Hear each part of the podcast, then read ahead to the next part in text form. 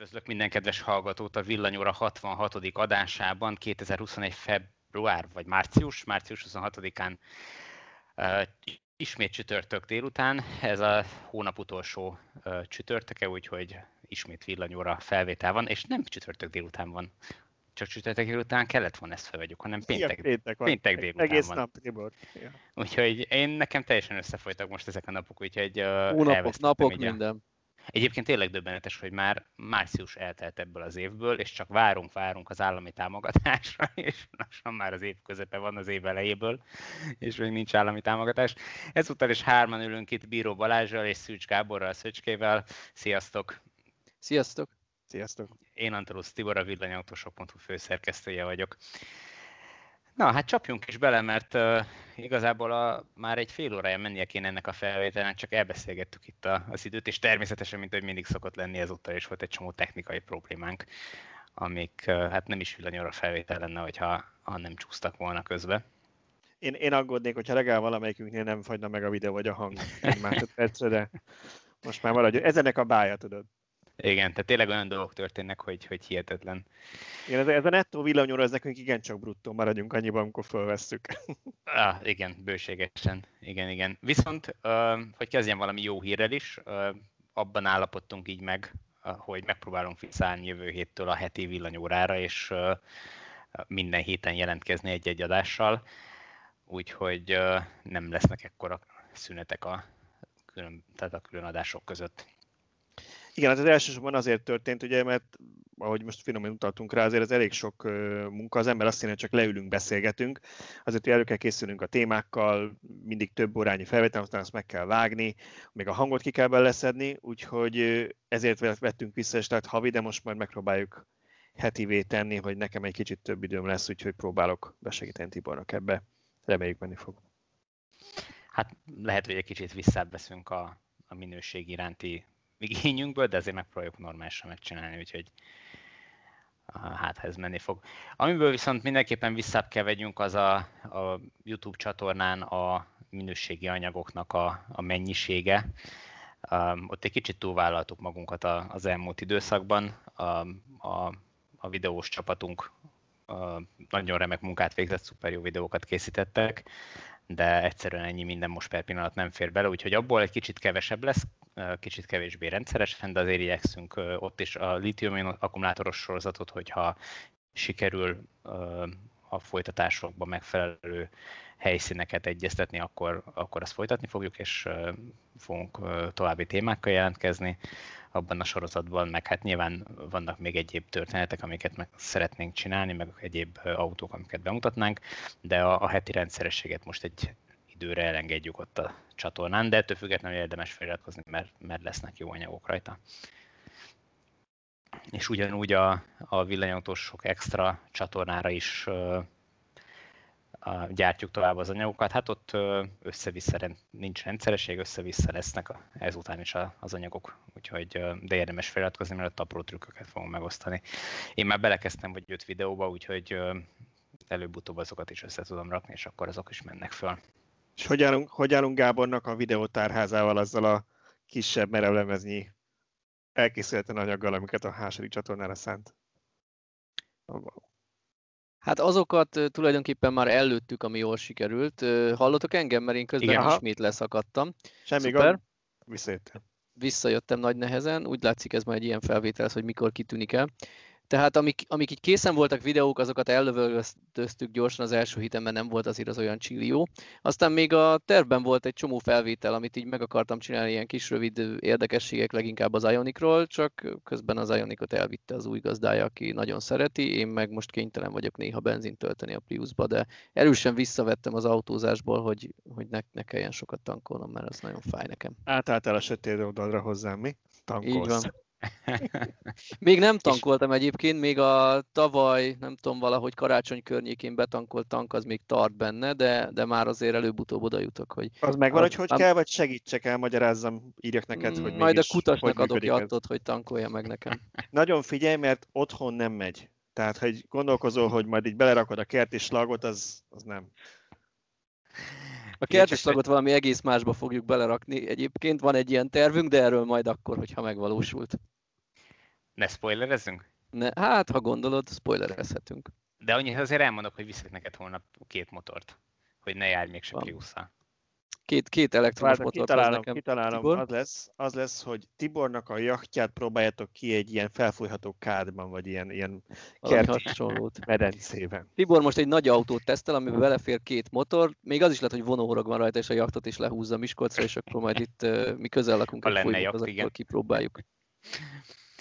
A vonóhorog nincs rajta, de egyébként egy nagyon jó kis cucc, és kényelmesen befért a két motor, már be van szerelve, be van uh, rögzítve, úgyhogy holnap reggel indulok, és akkor uh, egyrészt ki tudod próbálni a motort, másrészt meg meg tudjuk csinálni a tesztet, a, amit tervezünk ezzel az autóval. Ez egy Peugeot Expert, E-Expert pontosabban, és hát nagy szívfájdalomra ez csak az 50 kWh verzió, tehát a kisebb akus változat. Majd meglátjuk, hogy ezzel hogy fogok tudni boldogulni hosszú távon, tehát hosszú úton. Budapest-Miskolc táv az. Egyébként érdekes volt ma, mert valami oknál fogva a Peugeot-nál nem indult el a töltés éjszaka, úgyhogy félig föltöltve kaptam csak meg az autót. De, De ez nagyon egy... gyorsan tölt. Ugye ugyanazt kaptam, mint a személyautók, a PS autók, tehát az a 50-es töltőn szinte végig 50-nel tölt. Nagy valószínűséggel igen, még, még nem próbáltam a töltést, de, de úgy gondolom, hogy igen. És ha minden igaz, akkor háromfázisú töltése van. Úgyhogy AC töltőről is egész gyorsan föl lehet tölteni. Úgyhogy ha elviszem a motorokat, akkor pikpak föltöltjük, amíg uh, lepakolunk, meg, meg egyéb dolgokat megcsinálunk, addig Szuper. egy fotózás is meg. Nagyon várom már, kíváncsi, kíváncsian nagyon várom a motorokat. Jó néznek, jól néznek ki a motorok. Nagyon, nagyon jó pofák. Jó, én nem merek fölülni a múltkori rollerezésem után, de... Figyelj Tibor, 6 hónap terápia, tehát semmi extra. Persze. 6 hónapig álltál a gyógytornára. Ja, te is jártál volna, se ülnél többet ilyenre. Én eleve nem ülök fel ilyenre, tehát hogy kezdjük az... A rollerre nem is ülni kellett. Igen, én, én koromban már minden nap ajándék, én nem fogok szórakozni ilyenekkel. Érted, a, a, az esés, meg a törés, az a gyógytornához képest semmi volt. Na jó. Úgy, ez már több mint egy éve volt. Azóta már minden rendben egyébként? Többé-kevésbé igen egy, egy picit néha érzem, de, de nem, abszolút nem, nem Igen, vészes, esetleg, tehát. esetleg aki akkor még nem hallgatott minket, ugye az volt a, a sztori, hogy ke- teszteltünk kettő villanyrollert is. Egyikkel, vagy lehet ugyanazzal Tibor esettel, a másikkal meg még Péter. nem, Péter nem, mind, a kett, nem mind a ketten ugyanazzal estünk el, uh, ugyanazzal estünk el, és csak Péter nem mondta, hogy ő elesett, csak utána, miután én is elestem, és összetörtem magam, hogy ja, egyébként meresleg ő is elesett, csak neki szerencséje volt. Úgyhogy, de ez, ez van. Na, hát. Na térjünk rá a motorokról és a rollerekről az autókra, mert azért csak villanyautósok az oldal címe, még ha ki is tekintünk néha napelemek, motorok, biciklik, akármik felé. Hát szerintem nem kell azért ennyire leszűkíteni, de igen, most van azért bőven villanyautós témák. Én rögtön egy olyannal kezdeném, amit már, már az előző adásban is ezt szerettem volna mondani, mert szerintem egy tök jó hír, hogy már Magyarországon is akad olyan cég, ahol a szolgálati autók, legyen ez akár mit szervizes kocsi vagy vezetői autó, már csak plug-in hibridek és tisztán elektromosak lehetnek. Mit szóltok hozzá? Hát szerintem egyrészt zseniális, másrészt meg én, én tényleg várom azt, ugye vannak azok a cégek Magyarországon, akik arról ismertek így a munkavállalók körében, hogy tök jó kocsikat adnak a munkavállalóknak. És és én ezeknél már várom, hogy mikor lesz az, hogy valamelyik azt mondja, hogy nálunk, mondjuk így is hirdeti az állásokat, hogy nálunk a, a céges autó elektromos. Tehát mondjuk nem egy, nem tudom én, egy nagy dízel vagy benzines, van egy, van egy ismert szoftvercég, aki azt hiszem Volvo-kat szokott adni, vagy szávokat, mondjuk helyette azt mondja, akkor mondjuk villanyos volvo ad, és nem, nem benzineset. Szerintem biztos, hogy van már az a kör. Nem azt mondom, hogy valaki csak emiatt választ egy, egy állást, de ez nagyon sokszor ilyenkor a cég imidzséről szól, és ez biztos, hogy pozitív imidzset jelent egy cégnek. Hát ami nagy hiányosság szerintem, hogy az otthoni töltés nincs megoldva. Mert ha hiába adnak plugin hibridet, ha van a cég telephelyén, irodaházában, akárhol töltő és munkaidőben feltölt az autó, az tök jó. De ha valaki messzebbről ingázik, vagy hosszabb utakra használja, hétvégén is használja, akkor hajlamos lehet a céges benzinkártyával csak benzint tankolni, mert azért nem ő fizet, viszont ha otthon a saját villanyszámlájából töltögeti, azért igaz, hogy kevesebbet, de ő nem biztos, hogy valaki ezt így bevállalja, úgyhogy amit nagyon-nagyon meg kellene oldani Magyarországon a jogalkotónak szerintem, az az otthoni töltés elszámolhatósága. Ha én kapok céges autót, teljesen mindegy, hogy most a futár hazamegy az autóval, mert hajnal ötkor kell indulnia otthonról a következő címre, vagy nem tudom, a másnapi címre, vagy ez egy vezetői prémium plugin hibrid, akkor ha ő otthon tölti, akkor erre legyen valami elszámolhatóság. Hát arról nem beszélve tudod, hogyha még abba is belegondolunk, hogy mondjuk a cég kifizetni, hogy te egy fali töltőt telepítesz. Jelenleg, ha te a cégettől kapsz bármilyen természetben ajándékot, piszok sok adót kell rá fizetni. Nem akarok hülyeséget mondani, de pár éve hallottam egy ilyen eligazításon, hogy valami 80% külön adót vetettek ki bizonyos ilyen céges ajándékokra. Nem tudom ez mire érvényes, nem akarom, hogy senki, senki ne rám hallgasson a könyvelőjére. Na de hogyha mondjuk azt mondanák, hogy például nem kell semmit fizetni, hogyha elektromos autó töltéshez ad a cég ajándékba ilyen, ilyen töltőberendezést, vagy fizeti a telepítést, erre az állam akkor nem kér semmi adót. Ez nem akkor a szám, hogy ez az állam, államkasszában egy hatalmas kiadás legyen, de mégiscsak motiválhatná a cégeket arra, hogy mondjuk ebbe az irányba induljanak el. Vagy hát ugyanígy... az a baj, hogy nagyon nehéz ez, mert nem akarok itt magyarozni, mert szerintem más országban is ez megvan, hogy akkor hirtelen minden kis KFT az összes alkalmazottjának adna havi 20 ezer forintot autótöltésre béremelés helyett. Hm. Hát, valahogy, ha, valahogy meg kellene ha, oldani. Ha villanyautók is járnának, az nem biztosan nagyon Igen, tehát hogyha ez igaz. Emberek. Ha, ad, ha ad villanyautót a, a, a munkavállalónak, akkor miért ne adhatna még néhány ezer forint töltést? Igen. De tényleg, tehát valami megoldást erre találni kell, mert, mert valóban nem ösztönzi a felhasználókat arra, hogy, hogy villanyal járjanak. Ennél a konkrét cégnél, amennyire én tudom, az a terv, vagy a policy, nem tudom, hogy ez már, már effektíve működik, vagy még csak tervezete, de hogy az autók mellé járni fog egy töltőkártya, ugyanúgy, mint hogy benzinkártya is járt, az egyik nagy Magyarországon elérhető szolgáltatónál, így, hogyha hosszabb útra indulnak a villanyautóval, akkor tudnak ott tölteni, illetve a, a cégnél a még garázsban felszerelték a, a töltőket az autószkére, tehát már elkezdték felszerelni a, a parkolóba Igen, töltőket. Ez, ez a másik, amit mindig elmondunk, hogy nyilván ez is függ attól, hogy hol van az a cég. Ha ez a cég vidéken van, saját telephelye van, ahol normálisan lehet parkolni, vagy esetleg egy, egy infopark-szerű helyen vannak, ahol ugye van, van erre hely, az egy dolog. Ha mondjuk ők egy belvárosi cég, ahol még normálisan parkolni az utca, nem hogy töltőt telepíteni, akkor nyilván ezt nem tudja megoldani. Ilyenkor választhatná azt, hogy otthon segít a, a munkavállalónak a töltésben, vagy ad mondjuk ilyen kártyát. De a legtöbb cégnél, hogyha megoldható az, hogy ők telepítenek töltőket a parkolóba, szerintem ezt mindig el szoktuk mondani, hogy ennek a költsége nyilván most idézős az, hogy fillérek, de fillérek, mert itt nem szükséges, én nem tudom, akár még három fázisú töltést csak kiépíteni. Tényleg elég, egy plugin hibridhez bőven elég a 3 vagy 7 kW-os töltés, de szerintem a 7-es még elég egy sima elektromos autóhoz is, ugyanis minimum 8 alatt általában ott állnak ezek az autók a parkolóban, ha csak nem szélzes az illető, aki kapta, akkor meg úgyis útközben tölt azért többet. Szóval a lényeg az, hogy bőven lenne idő arra, hogy ilyen lassú töltésre feltöltsék, és ebből ki lehet akár tizet is, viszonylag alacsony költséggel. Abszolút, és ha minden igaz, akkor társasági adókedvezményt is igénybe lehet venni a telepített töltőként, bár nyilván az alapvetően szolgáltatásként telepített töltőkre van, de én amennyire emlékszem a jogszabály szövegére nem nevesíti, tehát nem, nem mondja azt, hogy saját célra azt nem lehetne használni, tehát a töltés, telepítés, állami támogatás is igénybe vehető így. Ami nekem félelmem ezzel kapcsolatban van, az, az inkább az, hogy ha, ha ilyen nagy multicégek, ahol, ahol több száz meg ezer autót uh, is tartanak a flottában, rászabadulnak a, az állami támogatásra, meg egyáltalán a, arra a kis szűkös piacra, ami Magyarországon van, akkor uh, mennyire fognak kapálózni a, az egyéni vevőkért a, az importőrök, meg a kereskedők, hogy nem kerülünk-e hátrébb a sorban.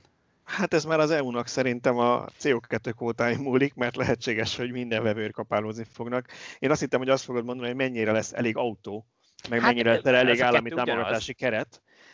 Mert mondjuk azt meg lehet oldani, hogy mondjuk a taxisoknak külön lekerekítettek belőle, tehát azt mondják akkor, hogy, hogy, hogy nyilván a magánszemélyek összege az ettől nem csökken, hogyha mondjuk több cég van, arra elküldenek egy összeget hogy mennyi autó van, az már egy kérdés, de én ismerek egy készülő cikket, ami ezt a témát fogja taglalni, és nem szeretném lelőni az összes poént a jelenlévő szerző helyett, de ugye alapvetően, ha egy forgalmazó előre tudja, mondjuk egy kiszámítható jogi környezetben, tudom, ez szifi, de mondjuk egy kiszámítható jogi környezetben előre tudja, hogy évekre előre van egy ilyen program, akkor nem nem tudom én, kereskedésenként 15, vagy összesen központilag, nem tudom én, 100 vagy 150 autót köt le, a, a gyárnak a készletéből, vagy 2021-es vagy 22-es gyártásában nem leköt mondjuk ötször annyit, mert tudja, hogy úgyis lesz a kereslet.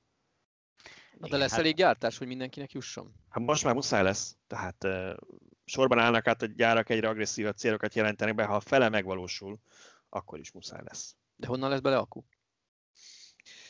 Megveszik az ázsiai beszállítóktól, tudod, mert ez, ez olyan, hogy ezt így bárhonnan meg lehet venni, meg egyébként is ez nem valami extra dolog, hanem így mindenki tudja gyártani. És simán úgy van, hogy ha én most odaszólok, hogy a jövő hónaptól háromszoros mennyiség kéne, akkor fogják is szállítani gond Simán, simán. Nem, hát azért lassan már uh, eltelik azóta két év, vagy három év, hogy, hogy ráébredtek a nagyobb autógyártók is, hogy, hogy itt lépni kell és, és foglalni kell, úgyhogy szerintem most már beérnek azok a szerződések, amiket, amiket egy-két-három évvel ezelőtt kötöttek az akukra. Illetve hát épülnek azért Európában is az akkugyárak ezekből a szerződésekből, a projektek azért folyamatban vannak, úgyhogy lassan azért azt várhatnánk, hogy elkezdenek termelni. És nem mindig arról kell beszámolnunk, hogy megjelent egy fantasztikus új villanyautó, és 60 darabot vagy 80 darabot félraktak a magyar piacra, hanem hogy tessék, rendelni van. Ami nagyon érdekes egyébként, hogy két nem túlságosan komoly piac, Magyarország és Románia. Ha megnézzük a Dacia Springet, Magyarországra a tavaly előrendelhető példányszám az 100 darab volt, ami talán fog növekedni, mert a Dacia honlapján valami olyasmi van most, hogy hogy most is lehet előrendelni az autót ezzel a 100 ezer forint befizetéssel, viszont még nem lehet tudni, hogy mennyi fog jutni hazánkba. Ezzel szemben Romániában a rendelés, ott már nem ilyen előrendelés, hanem a rendes rendelés megnyitásakor 4 óra alatt 1500 autót jegyeztek elő. Azt nem tudom, hogy most ez valós szerződéskötés, vagy csak igénybejelentés, de azért szerintem a, ha 4 óra alatt 1500 elment, akkor egy év alatt valóban át is vesznek 1500-at, ha jut elég nekik. Én azt mondanám, hogy most már lassan azért szerintem senki nem hiszi el azokat a meséket, hogy, hogy a villanyautó vásárlók közül egy ilyen szűk, fura szerzet, aki otthon is biopapírba leszi a biokaját, és, és, és csak erre koncentrál, és ezért akar villanyautót. Azért azt látjuk, hogy ha, ha van olyan villanyautó, megfizethető, akkor percek alatt elfogy, elfogy a készlet belőle, szó szerint, mint ilyen nagyobb koncerteknél, amikor 10 perc alatt eladják az összes jegyet, ugyanez látszik, úgyhogy szerintem kereslet bőven lesz. Igen, és látszik, hogy ha jó áron van egy autó, akkor az nagyon megmozgatja az emberek fantáziáját. Tehát a, a Spring az olyanokat megy, bármilyen cikket írunk Spring témába, olyan olvasottsága van, hogy, hogy hihetetlen. A legjobb szuperautók meg a Teslás hírek nem kapnak ennyi olvasót, úgyhogy igen. Egyébként, egyébként pont ezzel Balázs erről beszélgettünk. Igen, azért, mert nem én írom, a felejtje meg. De egyébként pont erről beszélgettünk Gáborral így a, a felvétel előtt, vagy amíg te próbáltál visszacsatlakozni a hívásba, hogy, hogy ugye emlékszel, emlékezel vissza, amikor először beszámoltunk a Springről, csak még nem Springnek hívták, hanem Renault KZE, vagy KZE, valami hasonló, nagyon könnyen megjegyezhető ilyen dallamos neve van a kínai verziónak, és csomó embernek felcsillant a szeme, az is nagyon nagyot ment az a cikk, hogy uram, Isten, valami 2,3 vagy 2,6 millió ilyen ára volt, hogy na majd ennyiért, ha itt lenne, ha behoznák itt. Akkor is elmondtuk szerintem, hogy erre senki ne számítson. Ugye van először is egy EU vám, hogyha nem így gyártják, az olyan 10 százalék, amit ráadásul a bruttó árasztáltási költséggel megnövelt bruttó ára fizetsz. Utána van ez a gyönyörű magyar 27% áfa, amiben világelsők vagyunk, vagy hát legalábbis Európában a legmagasabb áfa maradjunk ennyiben. Emellett ugye a forint árfolyama se mindig abban az irányba megy, mint szeretnénk, és úgy egyébként is, ha az európai piacon adnak egy autót, akkor muszáj pár olyan alapvető biztonsági felszereléssel megspékelni, ami megnöveli az árát. Mi lett ebből? 6,5 milliónál indul a Dacia itthon, ezek a jellegi információk.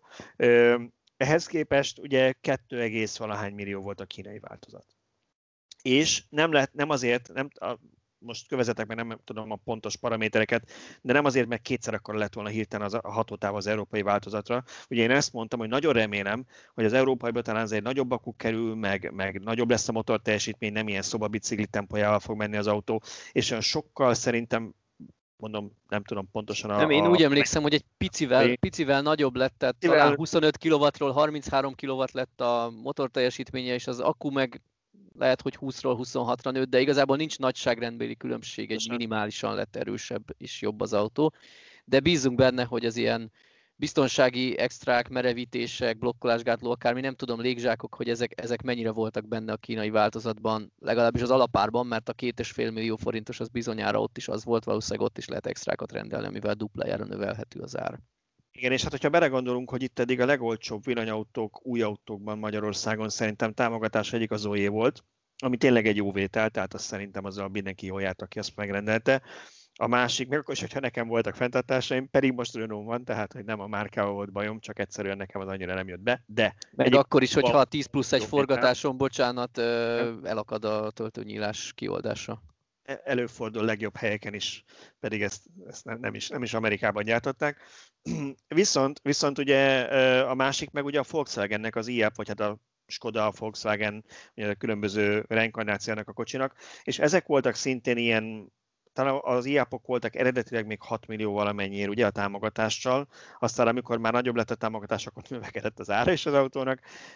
Szóval, hogyha azt látjuk, hogy 6 millió körül bedobnak egy autót, az még itthon is iszonyat nagyon tud futni akármi is a felszereltsége, van akkor a kereset, hogy lesz az a réteg, aki azt mondja, hogy figyelj, nekünk végül is van egy autónk így családira, de a városban ez jó lesz másodiknak, vagy azt mondja, hogy nekem még ez hosszabb távra is jó, mert mondjuk már nem kell három gyereket betuszkolnom hátra.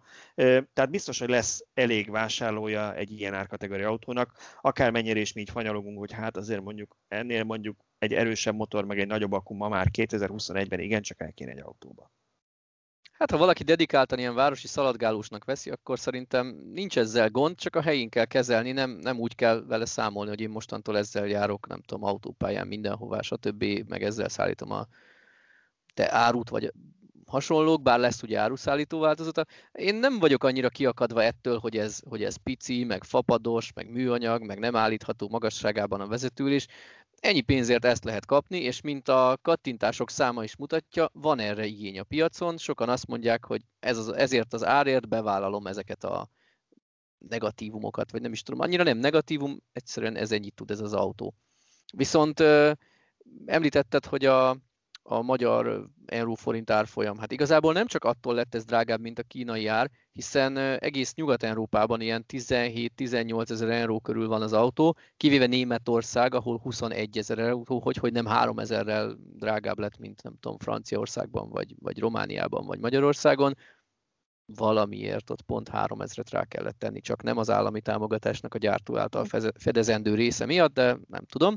Ez csak egy ilyen spekuláció és ahhoz, hogy megközelítsük a kínai árat, ahhoz egy olyan támogatási rendszerre van szükség, mint Romániában, ahol alapvetően egy ilyen olcsóbb autó féláron van, mert 10 ezer euróig 50%-os támogatás, mármint hogy az 50% lehet 10 ezer euró, tehát ha 20 ezer euró alatt van egy autó, akkor ezt féláron lehet hazavinni, és még ennél is jobb, mert van Romániában egy roncsprémium, ami, amire nem vonatkozik ez, hogy csak az autó árának a felére csökkenthető le az ár, hanem a félárból még lejön a, hát az nem olyan sok, nem olyan sok mihez képest, az is több mint egy millió forint átszámítva, de ehhez, ehhez le kell adni egy minimum 8 éves autót bontásra, és, és valószínűleg valóban le kell adni, tehát ellenőrzik, nem csak úgy van, hogy az árlistában lehet x hogy autóbeszámítási kedvezmény, de lehetőleg ide se hozd a roncsodat, mert csak a gondunk van vele. Jó, igen, az inkább egy marketing akció pár márkánál, mint, mint valós roncs prémium. De nekem még tetszik ez a román rendszer. Én, ezt, én bármikor, amikor az olvasóinkkal erről beszélgetünk így a kommentekben, én azt szoktam mondani, hogy ugye van egy ellenérzés néhány emberben az elektromos autó támogatással kapcsolatban, mert hogy azért ezek viszonylag drága autók, még támogatva is, hogy miért a gazdagokat támogatjuk. Mert ezt még el lehet mondani egy 11 milliós autóra is, nem kell ahhoz 20 vagy 30 milliós. Csak ugye szerintem külön kell választani azt a támogatást, aminek mondjuk egy környezetvédelmi célja van, hogy valaki mondjuk benzines vagy dízel helyett akkor inkább ilyet vegyen, és ezért segítünk abban, hogy a bekerülési költségben lévő felár, ami az új technológia, a kis darabszám miatt van, azt valamennyire kompenzáljuk, hogy helyes irányba döltsön a vásárló. A másik viszont egy szociális alapú támogatás, azt mondjuk esetleg, hogy a szegényebb rétegeket támogatjuk vele, vagy akinek csak idősebb autója van, persze abban is egy környezetvédelmi rész, és a kettőt lehet akár kombinálni is. Tehát az, hogy egy roncsprémiumot mellé tesznek, szerintem egy tök jó dolog, és az is jó, hogy ezt a kettőt össze lehet rakni. Így van. Főleg, hogyha tényleg betartják azt, hogy itt egy minimum 8 éves autót. Hát nyilván, mivel tehát ez szerintem jóval több, mint 8 éves, amit a gyakorlatban leadnak, mert, a, mert ugye kap érte egy bő 1 millió forintot, aminek a piaci értéke ennél több, azt bolond lenne leadni az ember, tehát tényleg roncsokat vonnak. Hát ugye itt, itt az én autóm, ez nagyjából most olyan fél millió forintot ér, és 10, mi van most, 16 éves, egy millió forintért biztos, hogy inkább beszámíthatnám uh-huh. egy, egy, egy ilyen roncsprémium, mint hogy eladjam fél millióért valakinek. Így van. Abszolút, és egyébként az látszik ebben a román rendszerben, hogy legalábbis kívülről úgy tűnik, mint hogyha ott tényleg az lenne a cél, hogy kivonják a, a szennyező vackokat a, a forgalomból, nem pedig az, hogy, hogy azokat üzemben tartassák, illetve Hát aztán persze nem tudjuk, hogy ezek helyére mi érkezik Nyugat-Európából oda, meg azt nem tudom, hogy milyen a szabályozás, de ugye nálunk annak ellenére, hogy most találtam egy tavalyi cikkünket, tavaly vagy tavaly előtt, nem is tudom mikori cikk, hogy, hogy már akkor szóba került az, hogy Magyarországon szabályozni kellene a használtan behozható autóknak a korát, szennyezését, tehát hogy, hogy valahogy Vagy hát szigor, szigorúbban, nem? Így van, Mert valami szabályozás most is van. Így van. Hát most tulajdonképpen regisztrációs adóval büntetik a, a, a régebbi, tehát az öregebb autók behozatalát. Nem tudom, minél öregebb, talán annál nagyobb a regisztrációs adó, vagy, vagy nem tudom pontosan mi a, a szabályozás alapja, de lényeg az, hogy, hogy hogyha ha drága régi autó, vagy ha régi autót hozol be, akkor, akkor magas lesz a regisztrációs adó. De ez látszólag mégse gátolja meg a, a, a kereskedőket, hogy, hogy, hogy régi roncsokat, levetett régi roncsokat hozzanak be Magyarországra, és az a gyanúm, hogy ez még inkább föl fog erősödni, amikor Nyugat-Európában nagyobb számba kezdenek átállni elektromos autókra az emberek, illetve a városokban tényleg elkezdik kitétani a dízel üzemű autókat, meg a szennyezőbb autókat, mert azoknak egyszerűen nem lesz a piac olyan szintre leesik az áruk, hogy, hogy ott senki nem fogja akarni már megvenni őket, úgyhogy azokat a keretre kell tudni elpasszolni, és ahol nem lesz szabályozás, oda fognak ezek az autók áramlani. Hát remélhetőleg Budapesten is bevezetnek majd valamilyen ne hajtsunk be nagyon szennyező autóval dolgot, mert különben tényleg ide jön minden rom. Hát már így is idehozzák a autógyártók a marketing forgatásokat, mert lehet, hogy máshol már nem engedik be az adott, adott autókat, hogy leforgassák a reklámfilmeket. Igen, igen, én, én találtam most így, még meg is írtam nektek, hogy melyik, melyik típus volt, amit a... Mindegy, a, lényegtelen, mindegy, hogy mindegy, egy, egyik cégnek, egyik cégnek, nem, annyira öreg vagyok, már nem is emlékszem rá, egy, egyik cégnek fedeztem fel, néztem a, a brossúráit, ilyen talán német nyelvű technikai adatokat keresem, és a német nyelvű adatlapját néztem, és azt tűnt fel, hogy itt a fotón a, a Lánchíd van, meg a, meg a Budai Vár, meg a Vörösmarty tér, úgyhogy most már legalábbis fotózni ide hozzánk, ide hozzák hozzánk a kocsikat. Tibor erre előtte azt a poént, hogy azért, mert ott külföldön már nem mehet be a belvárosba, hogy megcsinálják a fotókat. Én azt mondom, hogy szép, szép a város, azért hozzák nem ide. állni, mert nem, nem engedik be. Igen, lehet. Na, de nem csak olcsó autók lesznek, hanem piszkosul drága autók is lesznek. A, ezeknek is szépen lassan elkezdtek szivárogni az árai. Skoda Enyaq, meg a Ioniq 5, lassan érkezik a Kia-nak az ev 6 Ezek éppen a másik véglet lesz a, az a, az a kategória, amire már Magyarországon se adnak árat, mert, mert prémium luxus autóknak számítanak. Igen, egy kicsit, kicsit ízlelgessük, hogy Tibor azt mondta, hogy piszkosul drága autók lesznek, mint például a Skoda. Azért ezt így, ezt így még szoknunk kell, szoknunk kell, de valóban az Ioniq 5, meg a Skodának a, az Enyaq, vagy Enyaq, megint jó név, Szóval, hogy pár százer forint különbség van a, a két autónak a, a, a modelljei között, vagy a két, a két márkának a belépő modelljei között, úgyhogy el lehet dönteni, hogy kinek mondjuk a nagyobb csomagtér a fontos, bár én azt mondom, hogy az Ioniq az így valószínűleg sokan meg fognak lepődni, hogy mekkora hodár ez belül, annak köszönhetően, ténylegesen egy elektromos autó padlólemezre van felépítve, de azért én arra számítanék, hogy ha más nem, akkor a, a Skodának a csomagtere az, az egy nagyobb Hát az, az masszív, tehát a Skoda csomagtere az biztos, hogy masszív. Én inkább úgy kategorizálnám a két autót, vagy úgy, úgy választanám szét a kettőt, hogy a Skoda az egy klasszikusabb autó, tehát aki, aki nem akar elrugaszkodni az eddigi autó felépítéstől, annak inkább Skoda való. Se a beltér kialakítása nem futurisztikus, se a, a csomagtér része, meg tehát semmi se kívül se belül nem, nem tűnik annyira nagyon futurisztikusnak, nagyon jó beleillik a Skoda a mostani arculatába. Az Ioniq 5 viszont abszolút a jövőt mutatja, tehát hogy aki, aki fogékony arra és nyitott arra, hogy, hogy egy, egy tisztán elektromos autónak épített és ennek az előnyeit kihasználó autója, autója legyen, annak az Ioniq 5 lehet a, a jobb megoldás. Tehát hát persze nyilván ezek ízlések és pofonok.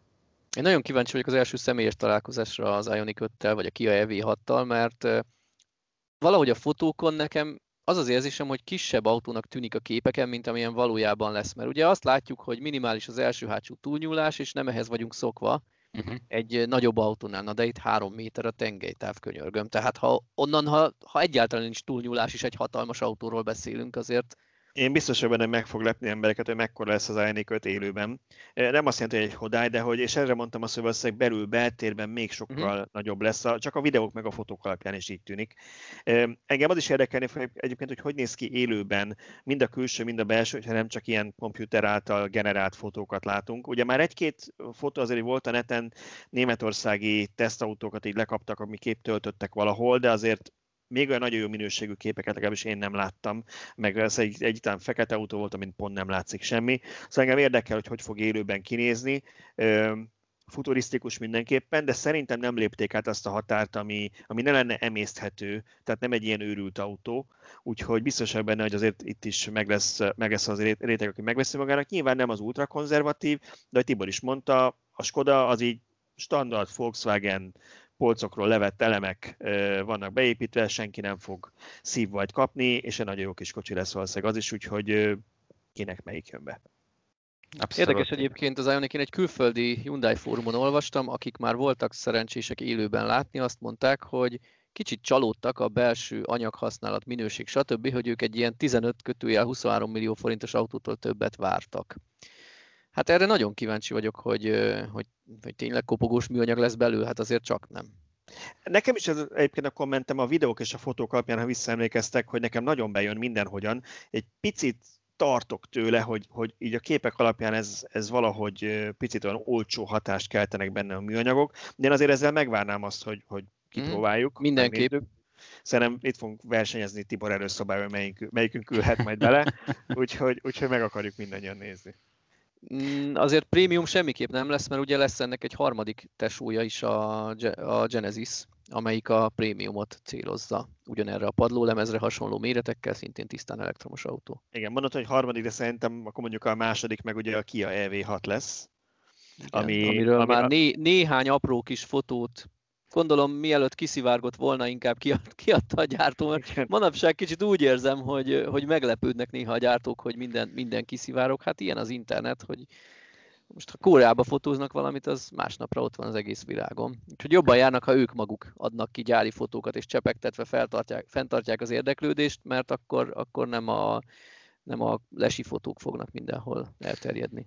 Nekem, nekem hát. az autó hátulját még szoknom kell, ami az LV6-ot illeti. Az eleje az nagyon, az nekem nagyon bejön, szerintem az nagyon ilyen, kicsit ilyen sportos, kicsit agresszívebb, mint amit én a Kiától megszoktam, de, de elegáns még mindig szerintem. A hátulja az picit, picit itt túl lett tolva, de, de biztos, hogy benne meg fogom szokni. Szóval mondom én, ugye azt páran, akik figyelnek, tudják, hogy nekem, nekem egy Renault Megane kettesen van jelenleg, mert igen, még mindig nem vettem meg a villanyautót, majd aki ránéz a Tesla árfolyamra rájön, hogy miért nem.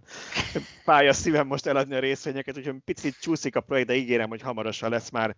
Gyakorlatilag 15 percre voltunk attól a gomb megnyomást, hogy legyen autóm, úgyhogy közel voltunk hozzá. Visszatérve a Renault Megane 2-re, én én mindig meglepődök rajta, hogy az autó idősen milyen régi, és tudom, hogy annó mennyien meglepődtek a fenekén ennek a kocsinak, ennek volt ilyen kacsacsőrű seggel, ha emlékeztek a Megán 2-re, esetleg az ötajtósra. Viszont az autó még a mai napig, ha így valahol látom parkolni, frissnek tűnik. Nem azt mondom, hogy a legújabbak között van, de nem tűnik egy tizenéves autónak dizájnra. Úgyhogy én várom ezt eh, kicsit ezektől a picit merészebb tolvonásoktól, ami nem lép át egy bizonyos határt. Én várom azt, hogyha mondjuk tíz év múlva valaki megnéz egy Kia EV6-ot, vagy egy Ioniq 5 akkor az nem fog egy tíz éves, vagy egy nem tudom, előző évtizedben tervezett autónak tűnni, hanem úgy az utcaképbe úgy, úgy el van. Nagyon jó példa erre, ha elektromosnak akarunk maradni, a BMW i3, ami azért közel 10 éve, hát gyártásban nincs 10 éve, de a bemutatója azt, azt hiszem, hogy 2011-ben vagy 12-ben történt meg. Lényeg az, hogy közel 10 éves modell, és szerintem elsőre egy mindenki hátrahőkölt, amikor meglátta, ha nem is annyira, mint a Cybertrucknál, de azért lehetett benne egy ilyen, hogy át, ez, ez koncepció, nem akarják ezt így kihozni, aztán de, és szerintem most is teljesen friss az a forma, pedig nem változott igazából. Az nem az a baj, hogy nem friss. Tudom, egy anyának minden szép, tehát valószínűleg a tervezője az valószínűleg nagyon büszke rá, de hát maradjunk annyiban, hogy a BMW nagyon-nagyon szép autókat tud gyártani, ez nem biztos, hogy abba a sorozatba illik. Hát kicsi nem a rajta. Nem illik. Igen. Az hiányzott, igen. Ne, nem illik be a klasszikus BMW közé, de szerintem nem rossz a, a dizájnja. Tehát tényleg az a, az a merész, ugyanaz, amit mondasz most a kiákra, hogy, hogy egy merészen megrajzolt autó, amik gyakorlatilag, amik gyakorlatilag kortalan lett. Tehát nem, nem látszik így, rajta, hogy igen. nem látszik rajta, hogy tíz éves. Most akinek tíz éve nem tetszett, annak valószínűleg most se tetszik akinek meg mondjuk tíz éve bejött, az, az lehet, hogy most is uh, szereti, de, de valószínűleg ugyanúgy el lehet adni, mint ahogy tíz évvel ezelőtt el lehet adni. Vagy akár lehet, hogy még nőtt is a, a, a tábor, akik nyitottak erre, mert egyszerűen most már sokkal több embert ér el az elektronvitás. Hát az Egyébként... utcakép része lett az i3, nagyon sok van belőle, korábban láttunk ilyen statisztikát, és én azt hiszem, hogy talán Leafből volt a legtöbb, és az i3 pedig a második legtöbb elektromos autó. Valahogy új volt, igen. igen. Egyébként pont ezt akartam is mondani, hogy meglepő, hogy, hogy ahhoz képest ez egy réteg modellnek tűnik. Régen elnézést, megint egy, egy nem elektromosat hozok be egy szentségtörés, de én emlékszem még, amikor a Ford K az eredeti megjelent. Emlékeztek, hogy egy pici kis dobozka Igen. volt, ilyen kis ékszerdobozszerű, hogy az így mennyire egy ilyen trendi autó volt, és hogy azt mondtuk, hogy hát ez még csodabogaknak kell. Nem vagyok benne biztos, hogy a legsikeresebb modellje a Fordnak, de én úgy tudom, hogy valami bőletesen rossz és éhes benzinmotorja volt például, tehát hogy ilyen tényleg, ténylegesen egy, egy benzinkutat kell utána kötni. De de azért az is a mai napig egy olyan autó, ami úgy, úgy, úgy egy ilyen kis aranyos kis cuki autónak tűnik. Úgyhogy szerintem a, az i3 is valószínűleg a eredeti körnél jóval népszerűbb lett, ahogy ment az idő, és az emberek megszokták. Biztos egyre többen gondolták, úgyhogy végül is ez egy tök, tök jó pofa modern autó. Abszolút. Na, uh, lépjünk tovább egy kicsit, mert bőven van még témánk, amiről, amiről beszélhetnénk. Um, Nikola meg a Lordstown van még ide nekünk fölírva, amit, ami mellett nem igazán lehet elmenni. Igen, gondolkoztam, hogy, hogy mennyire, mennyire érdekes ezt még egyszer átrágni, mert már többször beszéltünk róla, meg írtam róla, de minek után mind a kettőről volt márciusban hír, és, és elég sok embert érdekelt, gondoltam, hogy akkor egy, egy nagyon rövid kis kitérőt megér, mert és először megint a Teslát hozom párhuzamban, de, de nagyon sokan hozták ezekkel a cégekkel párhuzamba, hogy na ugye itt van ez a sok csalás, meg ez a sok kamu autó, meg kamu gyártó. És azért a Teslánál mindent el lehet mondani, hogy van, aki nem hisz Elon Musk ígéreteiben, meg tehát sok mindent el lehet mondani, de mégiscsak legyártottak 1,4 millió autónál gyártottak tavaly, tartottak tavaly év végén, amit eladtak, tehát ott nem nulla a teljesítmény. Viszont, viszont azért jogos a befektetőknek néha az az érzése, vagy az a félelme, hogy biztos, hogy az összesen jól hangzó startup mögött van-e tényleges tartalom. Tehát a Nikolánál az volt a hírünk, a friss, és ami nekem igazán megdöbbentő volt. Ugye talán még mindenki emlékszik erre a botrányra, hogy ez a Hindenburg Research nevű sortoló cég csinált egy nagyon komoly nyomozást a cég, a, a, a Nikola ügyében, aminek az volt a következmény, hogy gyakorlatilag egy vádiratot raktak össze olyan bizonyítékokkal, ami miatt le kellett mondania a Nikola vezérigazgatójának. Nem jött ki rosszból, rosszul a boltból, mert megtarthatta a részvényét, meg kapott még jutalmat is, úgyhogy egy gazdag ember továbbra is, csak már nem a cégnek a vezetője. És hát ugye ott még a GM is kitáncolt a, a dealből, ami a Nikolával volt, szóval nagyon komoly következményei voltak, és még lehetnek is ilyen perek vannak folyamatban. Ami igazán érdekes volt, hogy kijött a szokásos pénzügyi jelentés mellett ez a hosszabb verziója a pénzügyi jelentésnek a Nikolánál, ahol a száz valahanyadik oldalon az alján így elrejtve volt egy kis szösszenet, hogy valami 7 vagy 8 pontban konkrétan elismerték, hogy hazudtak ők, vagy Trevor Milton, a cég vezetője, igen, igazolt a Hindenburgnak, ezekben hazudtunk. És tételesen végigmentek rajta, hogy valóban akkor, amikor azt mondtuk, hogy a mi prototípusunk az önjáró, és már tud menni, és, és van benne motor, akkor ez még csak gurult lefelé a lejtőn, mert még csak azon Azóta is csak gurul a lejtőn. Az is csak gurul a lejtőn, 30 sem tudott menni egy promóforgatás kedvéért. Sose ér véget a lejtő amikor azt mondták, hogy ők majd ingyen adják ehhez a hidrogént, mert ugye ez egy hidrogénes csoda volt, és már, már termeli a központjuk tetején napelemekkel, és mindenki alatt vannak árban, és egyébként is ez is kamu volt. Igen, elismerjük. És szépen nem megyek most mindenem még a cikkben, benne aki érdekel, el tudja olvasni. Végigmentek 7 vagy 8 ilyen pontra, amit konkrétan elismertek, hogy kamusztak, ami ezért így döbbenetes ez a, ez a látni ezt leírva, leadva a cég által az amerikai tőzsdefelügyelet felé benyújtott rendes e- beszámolóban. És hát ugye ez volt a másik, ez volt a kapcsolat a másik hírhez, ugye ez a Lordstán, aminek én annyira nem követtem a történetet, talán, talán Zsolt írt róla, meg lehet, hogy Gábor te is írtál róla, már nem is tudom, de a ti cikkeiteket olvasgattam erről, én nem nagyon foglalkoztam vele korábban, szintén egy ilyen startup, szintén pickupok, szintén Amerika, és szintén a Hindenburg írt most róla egy nagyon komoly tanulmányt, ami ugyanígy végigmegy különböző dolgokon.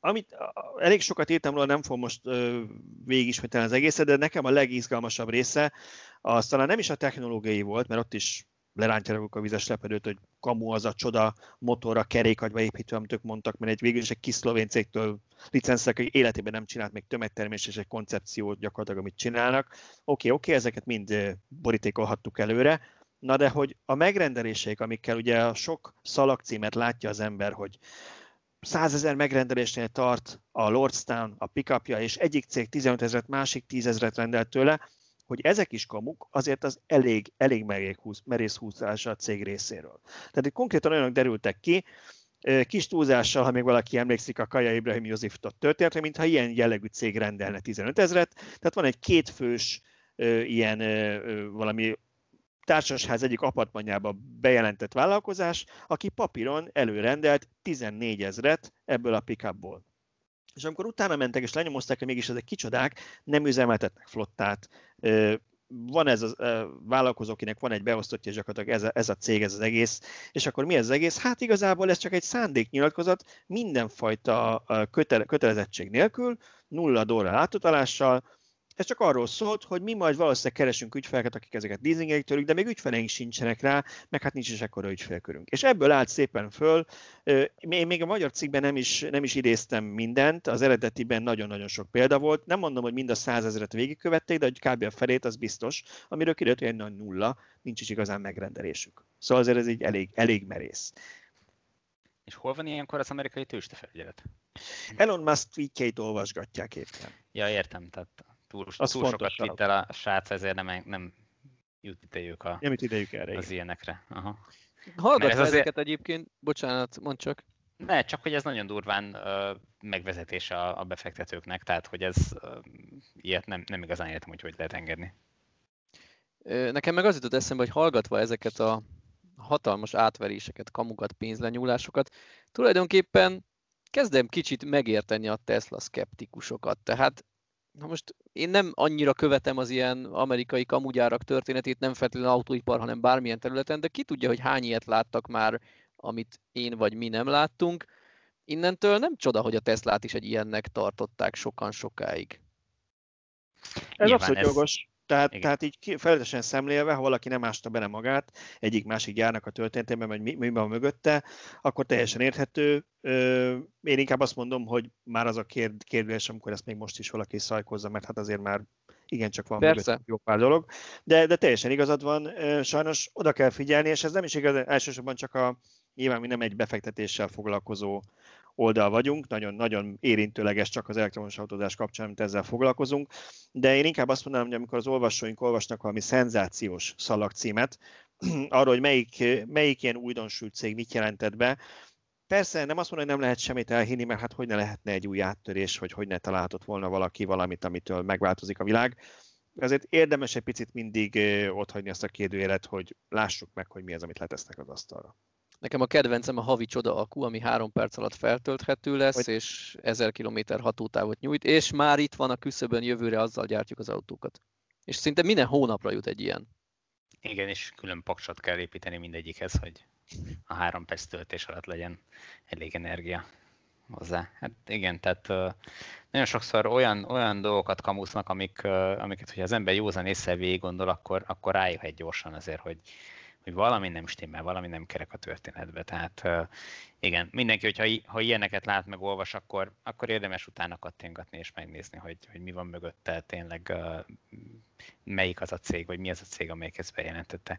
És hát sajnos egyébként azért a, a nagy cégeknél is beleesnek ebbe a csapdába, lásd azokat a cégeket, amelyek mondjuk, mit tudom én, a, a Tokiói olimpiára ígérnek solid state akkumulátoros autókat, aztán Hát sehol nincsenek azok az autók.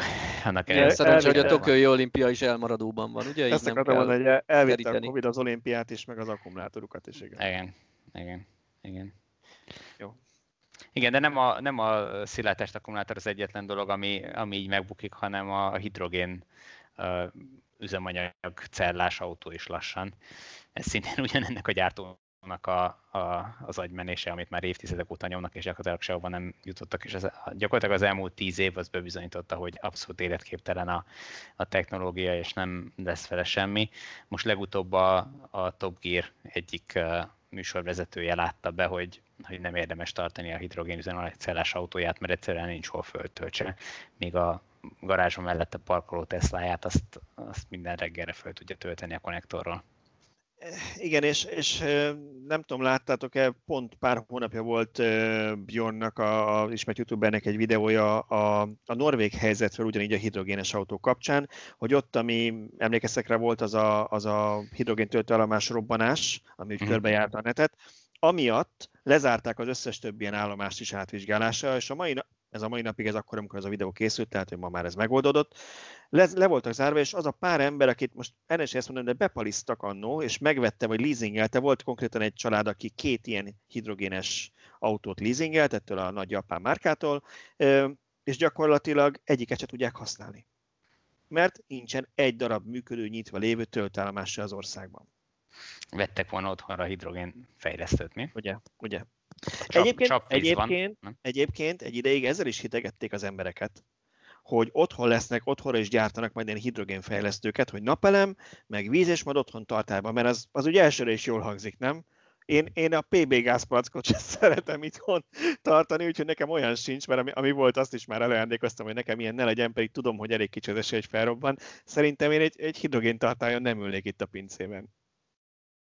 Nekem nem az lenne a problémám ezzel, hanem egyszerűen nem gazdaságos. Tehát az, hogy, hogy azt az áramot, amit betölthetnénk az akkumulátorba, azt, azt most uh, alakítsam át, nem tudom, 30%-os hatásfokkal, vagy nem tudom hány százalék pontosan a hatásfoka. De a lényeg az, hogy a teljes rendszernek körülbelül egy ilyen 30%-os a, a hatásfoka, uh, így a, a tartályba töltve meg, aztán visszalakítva. Ennek egyszerűen nem látom értelmét, hogyha akkumulátorra is beletöltetem. Hogyha ha mindenképpen valamire be akarok ruházni, hogy, hogy eltároljam az energiát, akkor inkább akkumulátort veszek. Jó, tudom, míg a, a hidrogént el tudom tárolni nyárról térre is adott esetben, hogyha szükséges, az akkumulátornál ez egy kicsit nehezebb, de azért azt se felejtsük el, hogy, hogy ahhoz, hogy én értékelhető mennyiségű energiát tároljak egy hidrogén formájában nyárról térre, azért ahhoz méretes ö, tartályokat kell építeni, és nem, egyáltalán nem vagyok benne biztos, hogy azt otthon lakóövezetben megengednék a Hát nem csak az, hogy otthon lakóövezetben, hanem ugye felszokott az is merülni, hogy majd a felesleges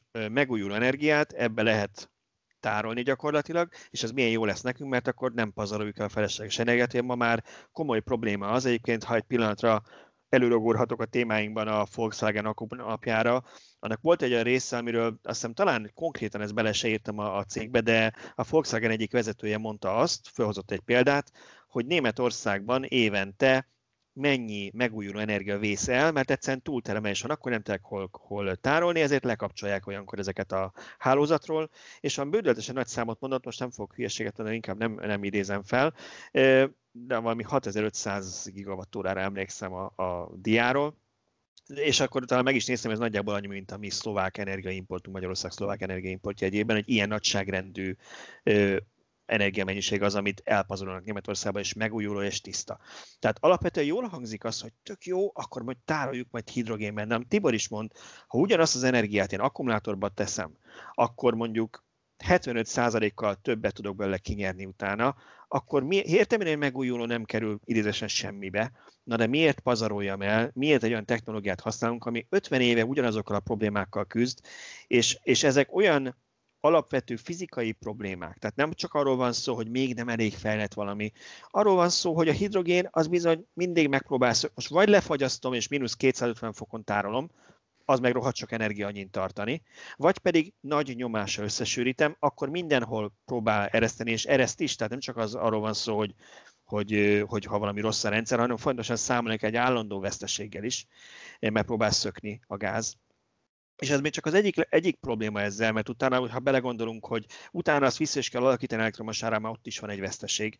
Tehát ez, ezek mind olyan alapvető problémák, amik nem úgy tűnik, hogy meg, meg, megoldódnának, és nagyságrendi különbség van gyakorlatilag az akkumulátoros technológiához képest. Én alapvetően nem vetem el ezt a lehetőséget, hogy a jövőben valamilyen formában hidrogénként tároljuk az energiát. Elképzelhető, hogy ki fognak tudni dolgozni rá olyan rendszert, meg eljön az a túltermelés a megújuló energiába, ahol ennek lesz értelme, vagy lesz létjogosultsága, de most egyelőre nem ez látszik. Tehát vagy legalábbis ez csak egy nagyon kicsi részének tűnik az egésznek, sokkal nagyobb szerepet fognak kapni az első körben az akkumulátorok, amik már most működnek, és már most föl lehet használni rengeteg olyan problémának a megoldására, amivel most szembesülünk, amik, amik most vannak. Tehát a, a, az elektromos hálózatban lévő ingadozásoknak a kiegyenlítése az már most tökéletesen megoldható akkumulátorokkal, és erre számtalan példa van a nagyvilágban, és, és ezek működnek, ezeknek már nem kell bizonyítani, és ezek ugye Lacinak vannak cikkei, remek cikkei erről, hogy ezek gazdasági alapon is egy csomó helyen a világon már megállnak. Tehát nem arról van szó, hogy itt nem tudom, az államoknak kell gigantikus összegeket beleönteni ahhoz, hogy ezek működjenek, hanem egyszerűen ezeknek a telepítése már olcsóbb, vagy ezekkel termelni és tárolni az áramot már olcsóbb, mint a már, vagy az eddig meglévő, vagy eddig fölépült már meglévő erőművekben termelni, nem tudom, szénből vagy földgázból az áramot. Úgyhogy és lassan az atomerőművek is erre a sorsra jutnak, majd most a hétvégén lesz éppen egy, egy hírünk arról, vagy egy cikkünk arról, hogy egy atomerőmű helyére fognak telepíteni akkumulátorral támogatott naperőművet, mert egyszerűen a még további vagy 14 évre engedélyen rendelkező atomerőművet már egyszerűen nem érdemes tovább működtetni, mert annyira sokba kerül az így termelt áram, hogy nem versenyképes a piacon. Tehát ilyen, ilyen időket élünk, és, és, és ebben, ebben nagyon jól beéleszkedett az akkumulátor, és nagyon jól a, bebizonyította, hogy, hogy ebbe az irányba kell haladni az áramszolgáltatóknak és az áramtermelőknek ahhoz, hogy versenyképesek tudjanak maradni. Úgyhogy én de... azt hiszem, hogy ketté választanám egyébként ezt a tárolást. Én sem vetném el teljesen a hidrogént, de a hidrogénnel nem a napi problémát oldjuk meg, napi tárolási problémát, hogy a nappali túltermelést eltegyük éjszakára, hanem inkább az évszakost. Hogy a nyári túltermelésünket tegyük el télre, mert ott ehhez hatalmas akukapacitás kellene. Igen, a hidrogénnél van veszteség, de hogyha egy fél évig kell tárolnunk, akkor talán kevésbé fáj az a veszteség, mert az csak ugye termeléskor meg visszaalakításkor jelentkezik és, és akkuból jelenleg még talán nagyon költséges lenne akkor a kapacitásokat képíteni, hogy, hogy fél évre el tudjuk tenni benne az áramot. Viszont a, nem tudom, a nyári záporok idejére, vagy az éjszakák idejére, oda abszolút az akuban látok inkább realitást.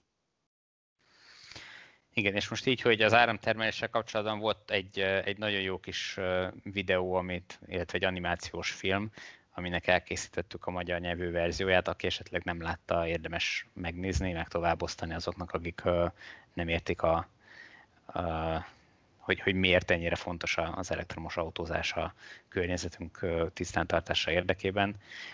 Um, ez, sok, sok kritikát is kapott egyébként ez a kis videó, de olyan érdekes volt, tehát még mindig ilyen szemellenzős kritikákat kapott, hogy hogy de az áramot is meg kell termelni. Hát persze, igen, az áramot is meg kell termelni, csak A, azt lehet tisztán termelni, B, pont arról szólt a videó, hogy milyen rengeteg elektromos energiát felhasználunk a foszilis üzemanyagok termelésére, szállítására, stb. Igen, nekem, nekem inkább olyan kritikáim lettek volna a videóval kapcsolatban, amiket persze borzasztó egyszerű ilyenkor megtenni, mert hát sokkal nehezebb valamit megcsinálni, mint darabokra szedni. Hogy még itt erről beszélhettek volna, még ott arról beszéltek volna, tehát én még több dolgot hiányoltam benne, benne amit mi azért tudunk, mert mi nagyon sokat olvasunk ezekről, és valószínűleg a készítők is tisztában voltak vele, csak valahol határt kell szabni, hogy mi, mi fér bele egy ilyen projektbe, mennyi pénzük, meg idejük van rá, meg milyen hosszú lesz az anyag. De hát például, ha jól emlékszem, az elejére ott, a, mert ugye párhuzamba adják a kőolaj kitermeléssel.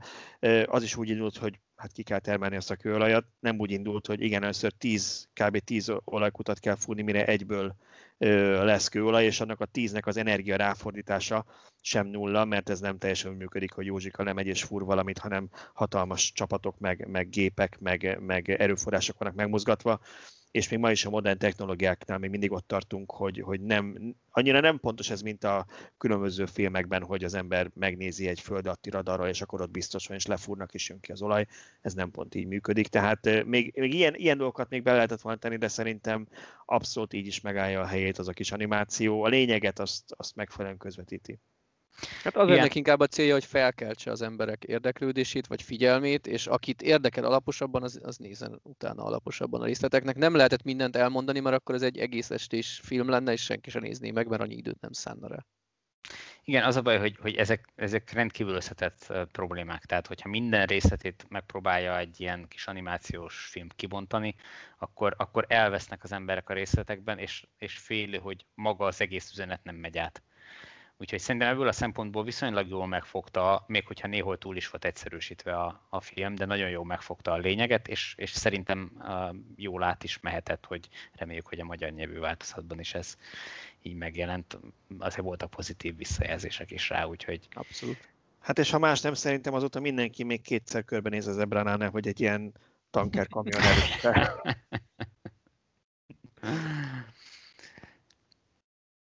um, És volt még egy másik cikkünk, szintén Laci-tól, ami ö, azt a tévhitet, vagy hát nem is tudom, gyakori kritikát próbálta körbejárni, hogy oké, okay, szép-szép, hogy mi a Magyarországon a megtermelt áramnak több mint a felét CO2-mentesen állítjuk elő, mert ugye a, a jelentős részét, vagy hát gyakorlatilag majdnem a felét az áramnak a Paksi atomerőmű adja most is per pillanat, de hogy ugye az összes Magyarországon elhasznált áramnak a itthon megtermelt áram csak nagyjából a kétharmada, ha jól emlékszem. Most nincs itt megnyitva előttem a cikk. De Igen, 27 százalék az import úgy átlagban azt, azt írta. Igen, hát akkor, akkor háromnegyede gyakorlatilag Igen. majdnem, majdnem megvan a, a magyarországi termelésből, de az egy negyedét, több mint egy negyedét, az külföldről kell importálni, és hogy jaj, hát mi van akkor, hogyha, vagy az, hogy torzítja a Bár bocsánat, csak egy zárójel ehhez, nem kell importálni, jobban megéri külföldről importálni, ez szerintem egy fontos részlet. Igen. Tehát nem lenne itthon erőművi kapacitás, mert Igen. ez ugye azoknak muníció, aki azt mondja, hogy hm, összedől az elektromos hálózat, ha most mindenki vagy sokan villanyautóra állnak át. Nem, igazából van itthon bőven kapacitás, csak azok az erőművek drágában termelnek, mint amennyire importálni tudunk, tehát pénzügyileg megéri importálni. Sőt, sőt, ugye úgy importálunk, hogy közben exportálunk is, az is benne volt Lacinak a cikkében. Tehát azért én legalábbis, most pont Laci nincs itt, hogy helyre rakja ezeket így a, a fejünkben, de én, én, én úgy képzelem ezt el az ő írásai alapján, meg amiket olvastam, hogy azért az egész európai energiaházat az egy hálózat gyakorlatilag. Itt az országok adnak, vesznek egymás között. Mondjuk lehetséges, hogy van olyan alkalmunk, hogy az egyik ország épp túltermel, és akkor vagy lejjebb veszi azt az erőművet, vagy eladja másnak, és hát nyilván ezt nem az ország döntik el, hanem különböző energiacégek, meg az energia áramlás szabályozó hivatalok, tehát nem, nem a kormányüléseken dől ez el elsősorban, ott max. hosszú távú szerződéseket döntenek el. De a lényeg az, hogy, hogy, hogy ezt egységes rendszerként kell nézni, és nem biztos, hogy a legrosszabb szenáriót kell kiragadni, hogy tudjuk, hogy Lettországban, meg, meg Lengyelországban borzasztóan magas mondjuk a szénerőművek aránya, ott ilyen 600 g fölött van a CO2 kibocsátás, és akkor ezt vegyük egész Európára, hogy na mi lenne, ha minden autót így töltenénk. Hát nyilván nem erről van szó, tessék megnézni az átlagot, és akkor rögtön kiderül, hogy mi a, mi a valós kép, és szerintem ez a, ez a cikk is ebben, ebben tényleg nagyon jó, hogy, hogy Laci végül is az a következtetése, hogy az importált áram az nagyjából megfelel a magyar, magyar Magyarországon megtermelt áram CO2 kibocsátásának. Igen, ha jól emlékszem, akkor van olyan forrás, ahonnan tisztább áramot kapunk többnyire, és nyilván van olyan forrás, ahonnan mondjuk Ukrajnából elképzelhető, vagy nagy valószínűséggel valamivel szennyezőbben előállított áram érkezik, de, nagy, de valószínűleg sokáig ez nem lesz fenntartható, hiszen az, az annak az áramnak az előállítási költsége ott is drága lesz, ott is magas lesz. Tehát, hogyha majd tudunk zöld áramot venni az osztrákoktól vízerőműből olcsóbban, vagy a szlovákoktól, vagy akárhonnan, akkor, akkor nyilván azt az áramot fogjuk megvenni, nem a drága szennyező ukrán áramot. És nagy valószínűséggel egyébként én arra számítok, hogy, hogy ugyanez lesz Lengyelországban is. Tehát oké, okay, hogy most ott a szénipart gondolom politikai okokban nem ismerem a hátteret, de hogy azt életbe tartják, de ezt se lehet a végle, végtelenség csinálni, mert ott lesz Dánia, Németország, nem tudom, a környező országoknak a, az olcsón megtermelt szélenergiája, meg, meg napenergiája, meg akármilyen, amiből amikor túltermelés van, akkor azt kénytelenek lesznek valahova eladni, ráöntik a piacra, és egyszerűen a... a Tönkre fogja vágni szén... ezeket. Így van, a lengyel szénerőmű nem fog tudni versenyezni Igen. ezzel, úgyhogy le fogják ott is ezeket állítani, mint hogy Magyarországon is gyakorlatilag az évnek nagyon pici szakaszában mennek az erőművek. Lehet, hogy összességében egyébként drágán termelnek, pont emiatt, mert nincsenek kihasználva, és a, a kihasználtság, vagy kihasználatlanság miatt egy kilovattórára vagy egy megawattórára eső költség az magas, de hát ez van. És szerintem ide visszakanyarodik az, amit korábban mondtál a kisfilm kapcsán, hogy ha nagyon sok részletbe belemegyünk, akkor elvész az olvasó vagy a néző ebben. Itt is érdemes egy picit ezt így, egy, egy, egy lépést visszalépni, vagy kettőt, és végig gondolni, hogy milyen irányba halad a világ. Azt látjuk, hogy az energiatermelés egyre zöldül. Pontosan ezek miatt a folyamatok miatt Például én a, a, a napokban, amikor írtam egy cikket, én soha nem néztem még meg Portugálnak az energiatermelését, van brutális, hogy, hogy ott valami 88% van megújulóból már most. Igen, nagyon jól állnak. Nagyon jól állnak, és, és, és nyilván van egy adottság ennek az országnak, az, hogy, hogy déli fekvésében nagyon sok a napenergia, de például azt hiszem, azt hiszem vízenergiát is láttam ott, ami elég magas volt. A lényeg az, hogy ebbe az irányba megy az összes ország. Tehát amikor azt látjuk, hogy mondjuk most mai napon egy villanyautót mennyire környezetszennyező mondjuk akár az akkumulátorát legyártani, akár tölteni, sose felejtsük el, hogy ezek a rendszerek szó szerint évről évre tisztulnak, míg mondjuk egy benzines autó az maximum csak romlani fog az állapota, és egyre szennyezőbb lesz.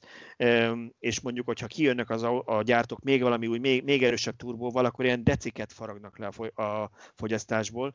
Míg az elektromos hálózat sokkal-sokkal tisztább lesz, tehát valószínűleg, ha most veszünk egy villanyautót, 5 év múlva vagy 10 év múlva, sokkal tisztább áramon fog tölteni, mint ma, és minden olyan modell, ami abból indul ki, hogy a mai árammal végigszámol ezeknek az autóknak az életciklusát kibocsátott károsanyagot, az ilyen szempontból hibás, ha nem veszi figyelembe, hogy közben a hálózat hogyan tisztul.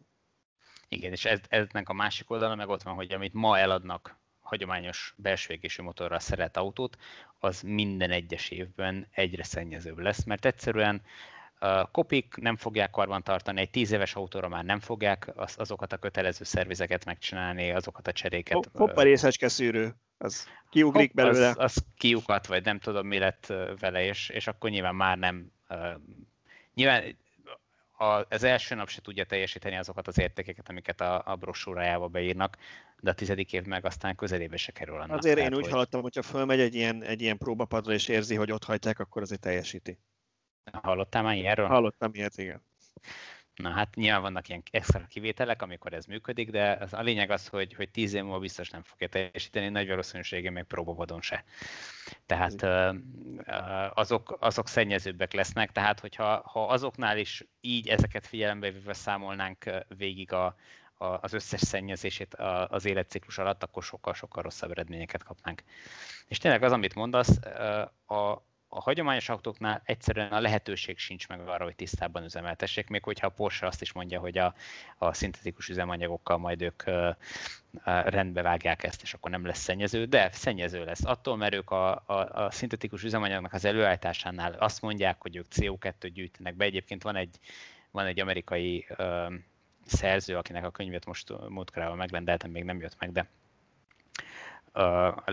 ő, ő mondta ezt egy, egy interjúban, egy podcastban, hogy, hogy ez nagy, nagy kamu ez a CO2 visszagyűjtés, tehát hogy ez egyszerűen az energia ráfordítás az olyan CO2 intenzív, amit, hogy, hogy begyűjtsék azt a CO2-t, hogy egyszerűen nincs, nincs eredmény ennek az egész folyamatnak, tehát ez egy kamu, kamu az egész. Mindegy, lényeg az, hogy attól, mert, mert így begyűjtve állítják elő a szintetikus üzemanyagot, attól az üzemanyag, ami elég a városokba, az azt a városi levegőt fogja szennyezni. Igen, tehát, tehát hogy... megint csak a CO2-ről beszélünk. Tegyük fel egy pillanatra, hogy igaz, amit mondanak, de azért, ha valamiről mérföldekről érezzük, hogy bullshit, akkor közelebbről még erősebb lesz a szaga. Tehát jobban belássák magunkat, én gyanítom, hogy arra a következtetésre jutnánk, amit te is említesz. De, de ugye ne, ne csak a CO2-t nézzük, ha elégetjük ugyanazt a másik ezer szennyező anyagot, azt bele fogja tolni a levegőbe, ahol élünk, ahol beszívjuk. Úgyhogy ez attól még nem lesz sokkal jobb. Én egy nagyon picit, és nem is a Porsche-nak ezt az állítását védeném meg, mert ezt én kb. a öntöltő hibridekhez sorolnám a, az idiótaságok sorában, de, de annyiban megvédeném magát az irányt, hogy megint gondoljunk abba bele, hogy van másfél milliárd ö, ö, olyan autó a világon, ami még mondjuk tíz évig menni fog ezek mind a belső és a motoros autók, azt hiszem összesen olyan két milliárdról szoktak beszélni, ebben benne vannak már, ilyen, már, a, már a teherautók, meg minden egyéb is. Ezek nem fognak egyik napra a másikra kikapni. Én mindig itt szoktam elmondani, hogy picit hibásnak érzem, amikor valaki a buta telefon, okostelefon párhuzamot hozza, hogy na majd így lesz meg a váltás. Teljesen más volt lecserélni azt a pár millió putatelefont egy mondjuk 3-500 eurós vagy dolláros okostelefonra, amit a szolgáltató még meg is támogatott, mint mondjuk két milliárd autót a világon lecserélni. És ha mondjuk valaki azt is mondaná, hogy holnaptól a világ összes gyára csak és kizárólag villanyautót gyárt, akkor is a jelenlegi éves termeléssel, mennyi az éves gyártás, ilyen 70 millió, két milliárddal valaki ossza el, ne ossza el, most nem fogom kiszámolni, de évtizedekről beszélünk, még ezek egy 30 év, igen.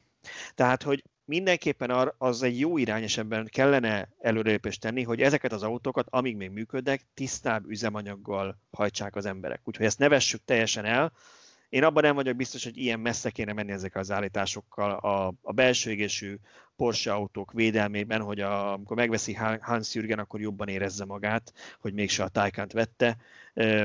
Mondjuk azt, hogy van egy, főleg mondjuk egy nagy teljesítmény kis versenyautóknál, kis darabszámú versenyautóknál, ami mindig úgy, ahogy el szoktuk mondani, a lovakból is van még azért van, aki lovagol, lesz ez még egy darabig, ettől a világ se fog fejreállni, ha mondjuk szaladgál az utakon, nem tudom, én összesen százezer ilyen autó, de, de azért a nagy mennyiségben adott autóknál ne kezdjük már azt, hogy a benzines az, az, az igazából tisztán üzemel, mert, mert nem tudom, bioüzemanyagot töltünk bele. Ez, ez bullshit.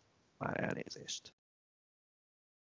Azokkal abszolút semmi probléma nincs, amit mondjuk, mit tudom én, sportcélra használnak járműveket, bár meggyőződésem, hogy ott is az elektromos hajtás az, az előre mutatóbb lesz és, és teret nyer magának, de de, de nyilván lesznek olyan hobbisták, akik, akik a, nem tudom, a régi technika szereteteiért életbe tartanak autókat. Most is van olyan, aki filmre fotózik, még annak ellenére, hogy digitális fotózás létezik.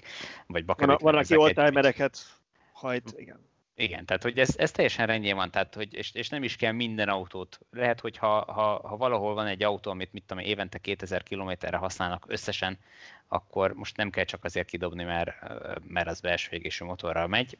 Nyilván ez, ezeken is van. A, a, az, a, az kellene, hogy a cél legyen, hogy azokat az autókat, amik rengeteget futnak, tehát évi több tízezer kilométert mennek, azokat cseréljük le minél előbb, és szerintem, hogyha ezeket, ezekkel elkezdjük a, a cserét, akkor, akkor ez szépen lassan le fog a következő évtizedekbe csordogálni az alsóbb kategóriákba, kevesebbet használt autók felé, és uh, akkor megtörténik ez a csere. És, és valószínűleg ennek mentén azért gyorsabban meg fog történni, mint 30 év, függetlenül attól, hogy most még messze vagyunk attól, hogy minden uh, autógyártó, minden autója, tehát frissen legyártott autója elektromos legyen.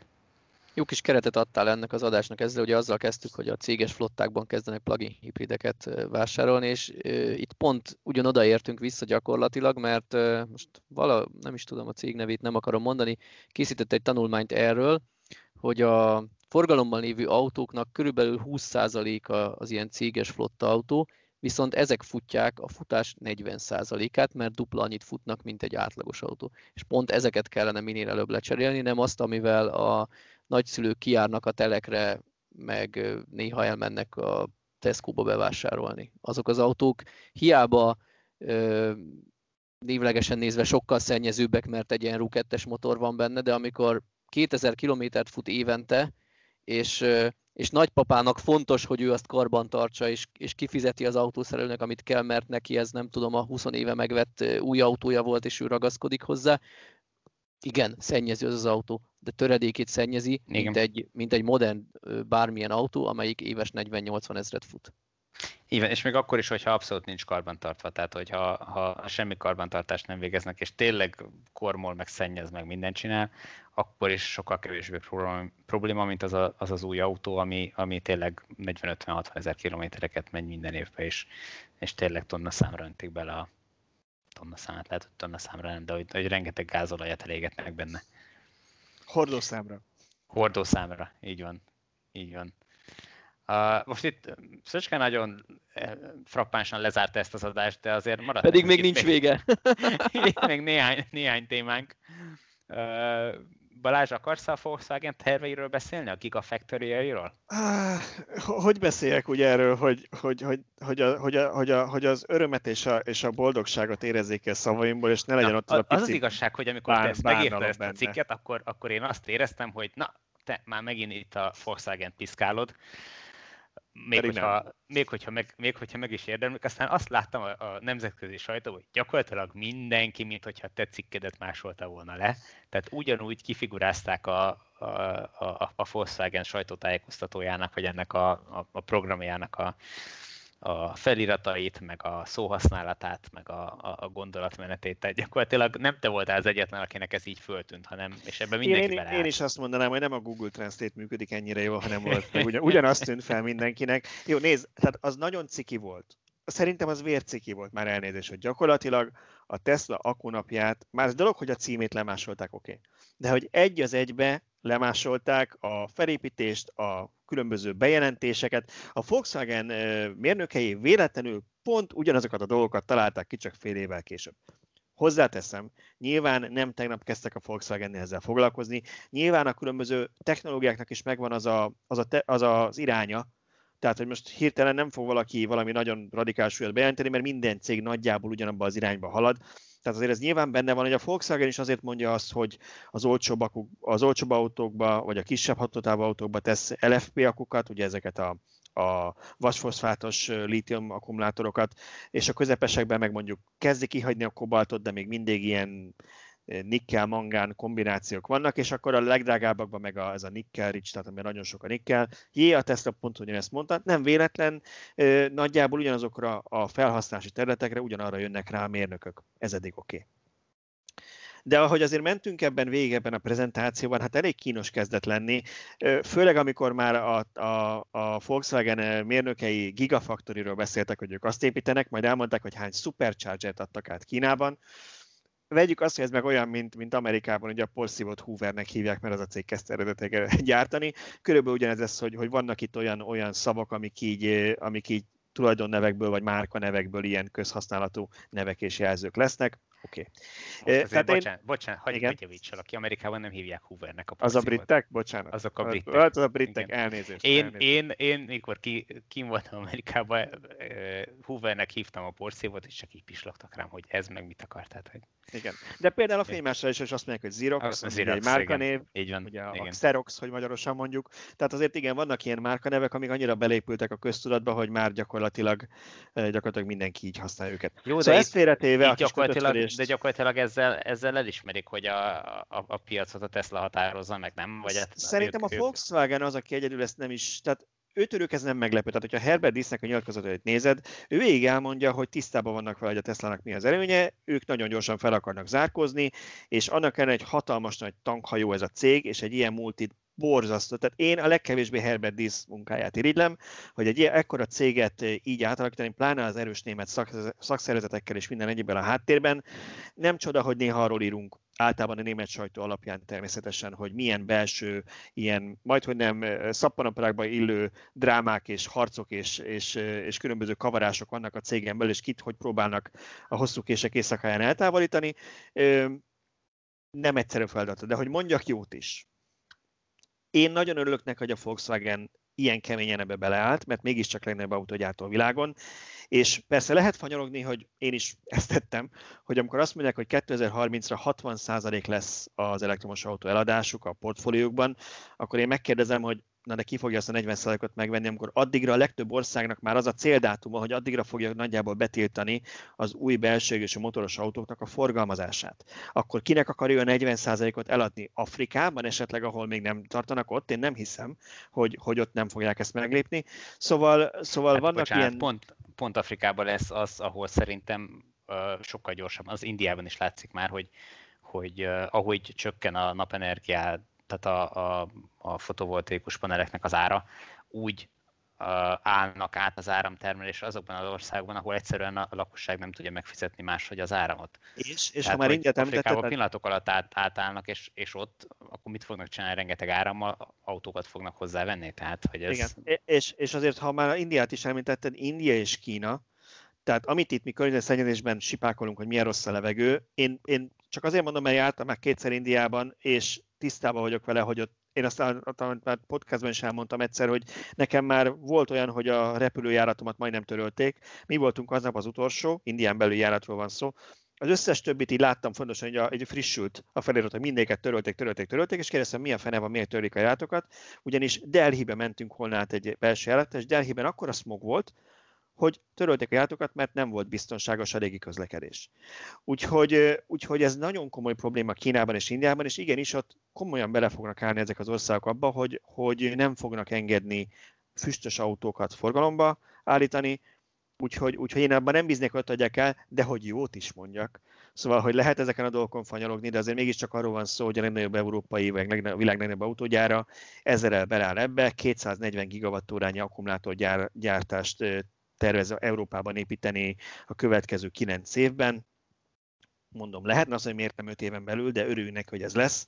És, és szerintem azok a technológiák, amiket felsoroltak, hogy ők is gondolkoznak a száraz elektródán, ő nekik is lesz olyan, meg persze meglebegtették a solid state-et, mert miért nem, mert azt mindig meg lehet lebegtetni ezek majd jönnek szépen, valószínűleg technológiában vagy bemutatási időpontjában a Tesla után lesz mindegyik több évvel, tehát ha csak arra gondolunk, hogy elméletben már mondjuk Berlinben elkezdik gyártani a Model Y-t, lehet, hogy nem júliusban, uramisten, szeptemberben akkor, míg mondjuk a Fox, és abban már ez a strukturális akkumulátor lesz, száraz elektrodás új cellával, strukturális akkumulátor szerkezettel, ezt, ezt a Volkswagen körülbelül 5 év múlva tervezi bevezetni, akkor mégiscsak 5 évvel előbbre járnak, de legalább a Volkswagen ezt a nyakába vette, és elindultak, és minden erejük azon vannak, hogy felzárkozzanak, míg azért van még pár gyártó, nem mindegyik, de van még pár, amelyik még mindig ilyen struc politikát folytat, és inkább azt mondja, hogy ő majd hidrogént fog tölteni az autóiba, és az milyen jó lesz. Én, én, én ezt mai napig nem értem. Igen, és az, hogy az ő fejükben már megfelült az, hogy a, az akkumulátorokat nekik kellene fejleszteni, nekik kellene legyártani házon belül, vagy legalább és nagyon szoros partnerségben a, a gyártókkal, ez szerintem egy, egy abszolút jó jel, tehát ez, ez arra utal, hogy, hogy ők jó eséllyel ezt túl fogják élni, és aztán hát nyilván vannak olyan cégek, mint a Kodak, amelyik hiába találta fel a, a digitális fotózást, gyakorlatilag az ma már, csőbe, hogy nem használták. Ma már nem létező cég, igen. tehát hogy Viszont hagyd mondjak még egy pozitívumot, látod, tudok ilyen pozitívumokat, mert most említetted az akkumulátorgyártás meg a partnereket, szóval Ugye mindig azt szoktuk mondani, amikor jönnek ezek a tanulmányok, hogy mennyire szennyező egy elektromos autó előállítása, mert az akkumulátor mennyi energiát ö, igényel, hogy legyártsák, és ezt mind Kínában gyártják, és ott szénnel csinálják az áramot, és egyébként is. És ugye az előbb elmondtuk, hogy ezek a rendszerek mind tisztulnak, tehát ha már Európában van egy ilyen akkumulátorgyár, akkor az már töredéke egy kínainak a szennyezése, vagy mondjuk a Gigafactory Nevadában, ami az áramot oda vagy gázzal, vagy, vagy vízérőművel állítják elő, tehát megint csak töredéke egy kínai gyárénak, oké. Okay. De ott van például a Northvoltnak a, a svéd gyára, ugye a Volkswagen-nel egy ilyen közös vállalkozás, és a Volkswagen 14 milliárd dollárnyi akkumulátort rendelt a következő években abból a gyárból, azt a gyárat 100%-ban megújuló energiával fogják üzemeltetni. Én nagyon szeretném látni, amikor ez a sok huhogó tanulmány, ami most prognosztizálja, hogy nem tudom, 80 ezer kilométer, mire, mire visszahozza azt a CO2 deficitet egy új elektromos autó az akkumulátora miatt, mert hogy azt hogy állították elő. Szeretném látni, amikor ezeket frissítik majd, amikor az ID3 akkumulátorát komplettül megújuló energiával gyártották le, és egyébként a, a Cikaui gyár is teljesen CO2 semlegesen gyártja az autókat. Ugye ezek a tudósok, tudósok majd kiállnak és újra számolnak, és elnézést kérnek a nagy érdeműtől. Mondjuk nekem ezzel kapcsolatban, ezzel a cikói gyár tisztán ö, zöld energiával termele van azért némi föntartásom, hogy ők ilyen certifikéteket vesznek, aztán közben... Biztos, a... benne, hogy beleszámolták, hogy ütettek három cserjét a kertbe, és Igen, tehát, megköt, oké, okay, de akkor legyen az, hogy mondjuk 80 ban Tehát nem arról van szó, hogy, hogy itt van hatalmas szennyezés van, ők ténylegesen megpróbálnak egy olyan gyárat csinálni, ami lehetőleg CO2 semlegesen gyárt, ha nem is 100%-ban, de azért azt adjuk meg nekik, hogy valószínűleg túlnyomó többségében. Igen, de a lényeg az, hogy amíg tisztán elektromos, vagy amíg elektromos áramot használnak az akkugyártáshoz, és ez ennek az előállítása adja az akkumulátornak, akkumulátor gyártásnak a, a károsanyag kibocsátását, addig az azt jelenti, hogy ha azt az áramot elő tudjuk állítani tisztában a jövőben, akkor a, az akkumulátor gyártás is egyre tisztább lehet, és már pedig azt, azt tisztán látszik, hogy a, az áramtermelés az egyre, egyre zöldül évről évre, egyre kisebb a CO2 kibocsátása. Itt van például, amit uh, múltkor hallgattam szintén egy, egy, egy podcastban, a Fully Chartnak podcastjában, hogy, hogy Angliában uh, gyakorlatilag teljesen eltűnt a, a szén alapú áramtermelés. Tehát a, még mit tudom én, két évvel ezelőtt egy elég jelentős része, most nem emlékszem százalékokra, de elég jelentős része az áramtermelésnek szénnel történt, addig uh, most már hetek meg hónapok telnek el úgy, hogy nem indul be szénerőmű az országba, mert egyszerűen a szél energiával, meg napenergiával meg tudják termelni a jelentős részét, és a, a, a hiányzó részt, amit meg időnként rá kell termelni, mert mondjuk szélcsend van és a nap se süt, akkor az gázerőművekkel pótolják. Hát és egyébként van is egy... A, a, atom, bocsánat, még ezt hogy mondjam, az atomerőművük az meg se épült még egyelőre, amit már évek óta, vagy évtizedek óta építenek, ez a Hinkley Point C ez egy ilyen, ilyen klasszikus, soha be nem fejezett projekt, ami gigantikus összegekbe kerül a brit adófizetőknek, és, és mind nem tartott, hogy megtérüljön, és kiszámolták, hogy ez, ez soha nem fog versenyképesen áramot termelni, annyira sokba kerül a megépítése meg az üzemeltetése, hogy, hogy nem tudja fölvenni a versenyt a, a megújulókkal. Annyit akartam csak hozzáfűzni, egyébként van egy Twitter csatorna, ami ezt követi nyomon, hogy Nagy-Britanniában most éppen hány napja nem termeltek egy kilovatórányi áramot sem szén segítségével, és nem emlékszem, hogy épp most hol tart, mert ugye néha ezt lenullázzák, amikor mégis valamennyit be kell ezeket az erőműveket Beindul egy 5 percre az erőmű. Igen, de, de, de, tényleg napokig, hónapokig előfordul, hogy, hogy csak megy a számláló és, és nulla. Pontosabban nem megy a számláló, tehát mutatja, hogy még mindig nem. A, a napok száma ugrik csak. Igen, igen, igen. Na, uh, hú, Most lenne itt a lezárásnak, most nem tudom olyan frappánsat. Valamivel közd át, közd át, mert nem érsz oda a szervizbe. Nem érek oda a szervizbe, így van, mert már megszóltak az egyik videómban, hogy ilyen repett üveges mobiltelefonnal mutattam be, hogy mennyi volt a töltési díj, úgyhogy már most úgy döntöttem, hogy csak, csak kicseréltetem rajta a kijelzőt.